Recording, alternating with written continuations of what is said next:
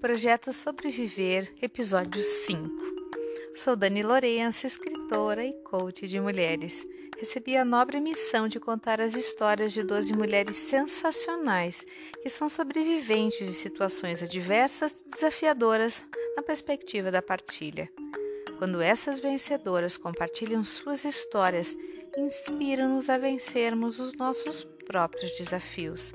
São exemplos de coragem, resiliência e certamente de muitas bênçãos que nos ensinam sobre viver em meio às adversidades. Com vocês, a quinta história da Priscila Moresse. Amor e só. Combinei uma conversa com Priscila por uma ligação de vídeo no WhatsApp. Entre encontros e desencontros, finalmente conseguimos nos ver. Confesso que em um primeiro instante surpreendi-me em saber que aquela mulher tinha uma história de superação para compartilhar.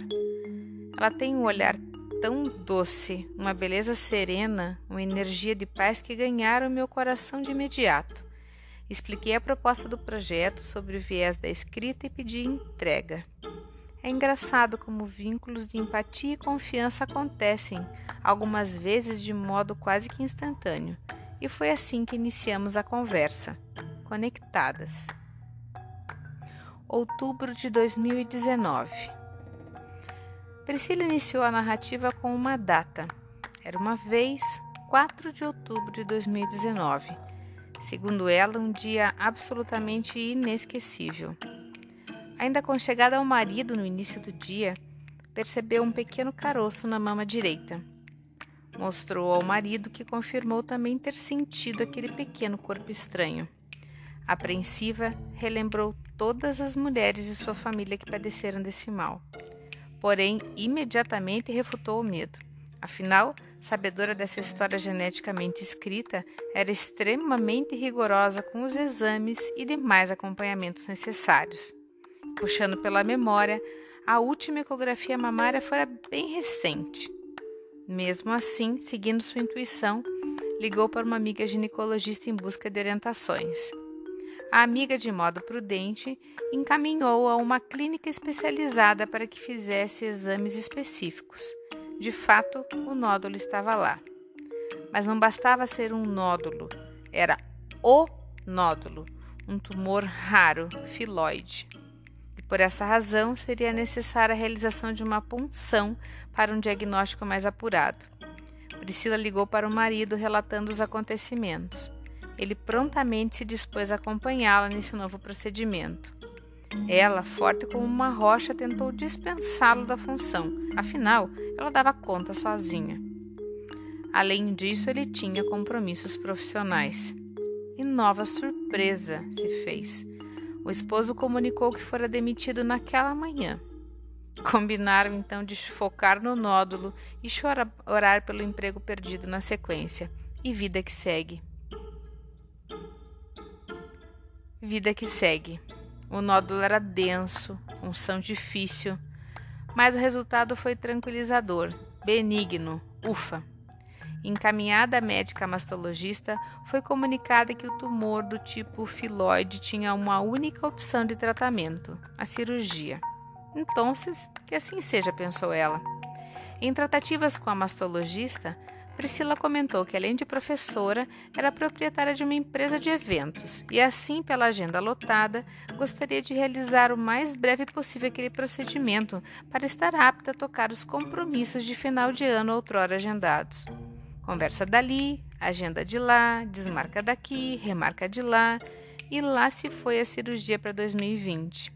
A incompatibilidade de agenda e a certeza da benignidade foram os motivadores daquele adiamento.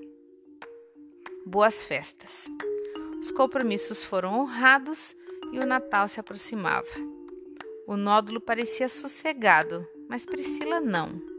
Sabe aquela sensação de que algo errado não está certo? Aquela pulga atrás da orelha? Então, ela se sentia assim. Mas o que seria? Cansaço? Não, afinal ela sempre deu conta de tudo. Estresse? Não, porque afinal estresse não era nenhuma novidade. anemia voltara? Não, porque nunca tinha ido embora. Hum, mas o que estava esquecendo? Ah, e menstruação? Nem se lembrava o que era aquilo. E uma luz se acendeu. Aliás, acendeu e apagou como em uma rave, centenas de luzes piscando na mente em formato de perguntas. Será? Eu com 44 anos e grávida? Eu com nódulo e grávida? Com dois filhos adolescentes e grávida? Como isso? Por que agora? Cheia de vergonha e medo, Priscila recorreu à amiga gineco novamente. Amiga, me salva!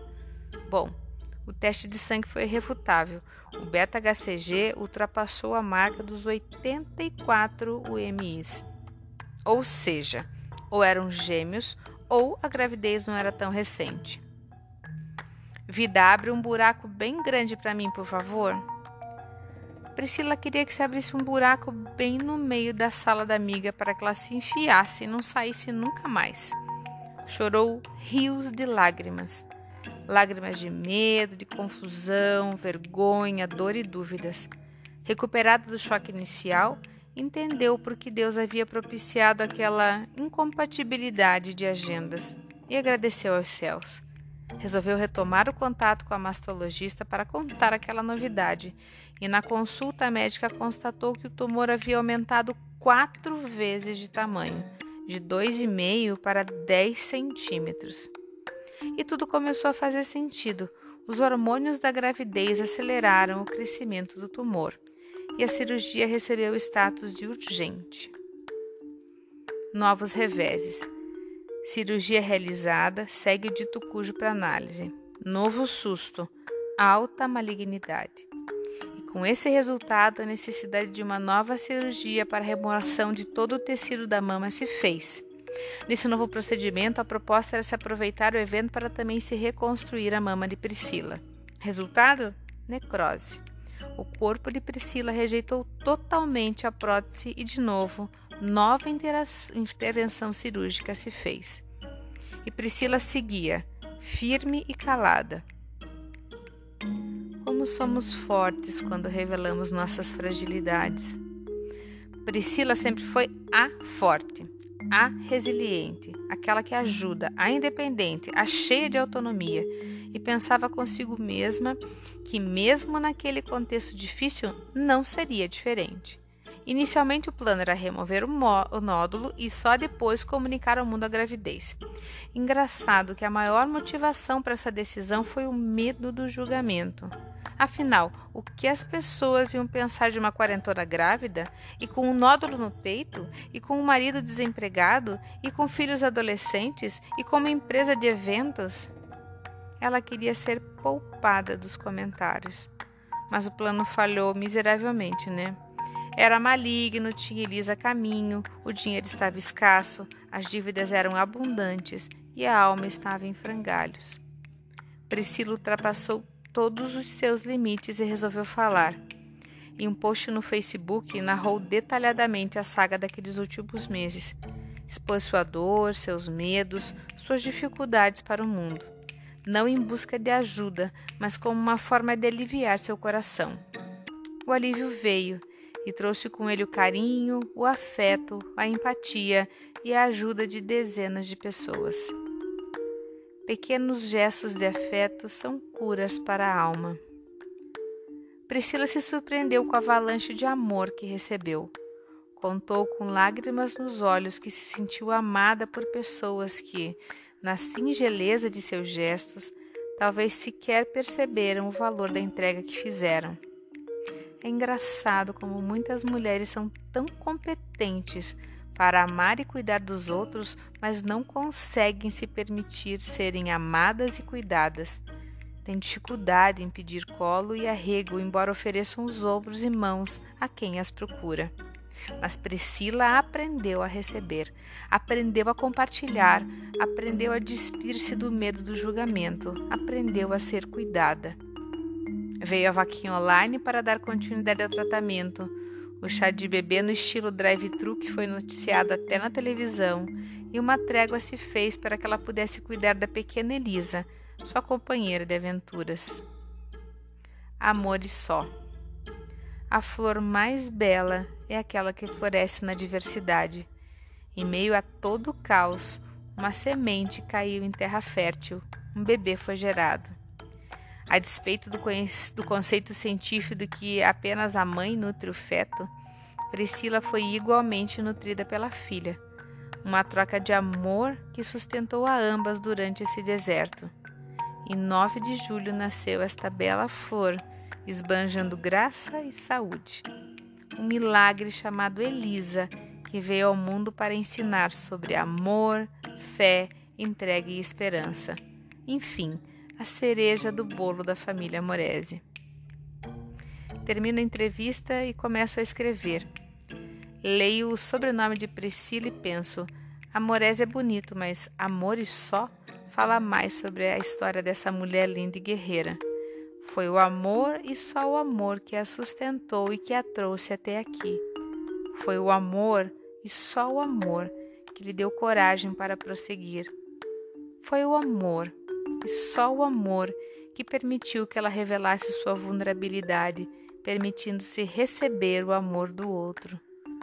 Foi o amor e só, nada mais.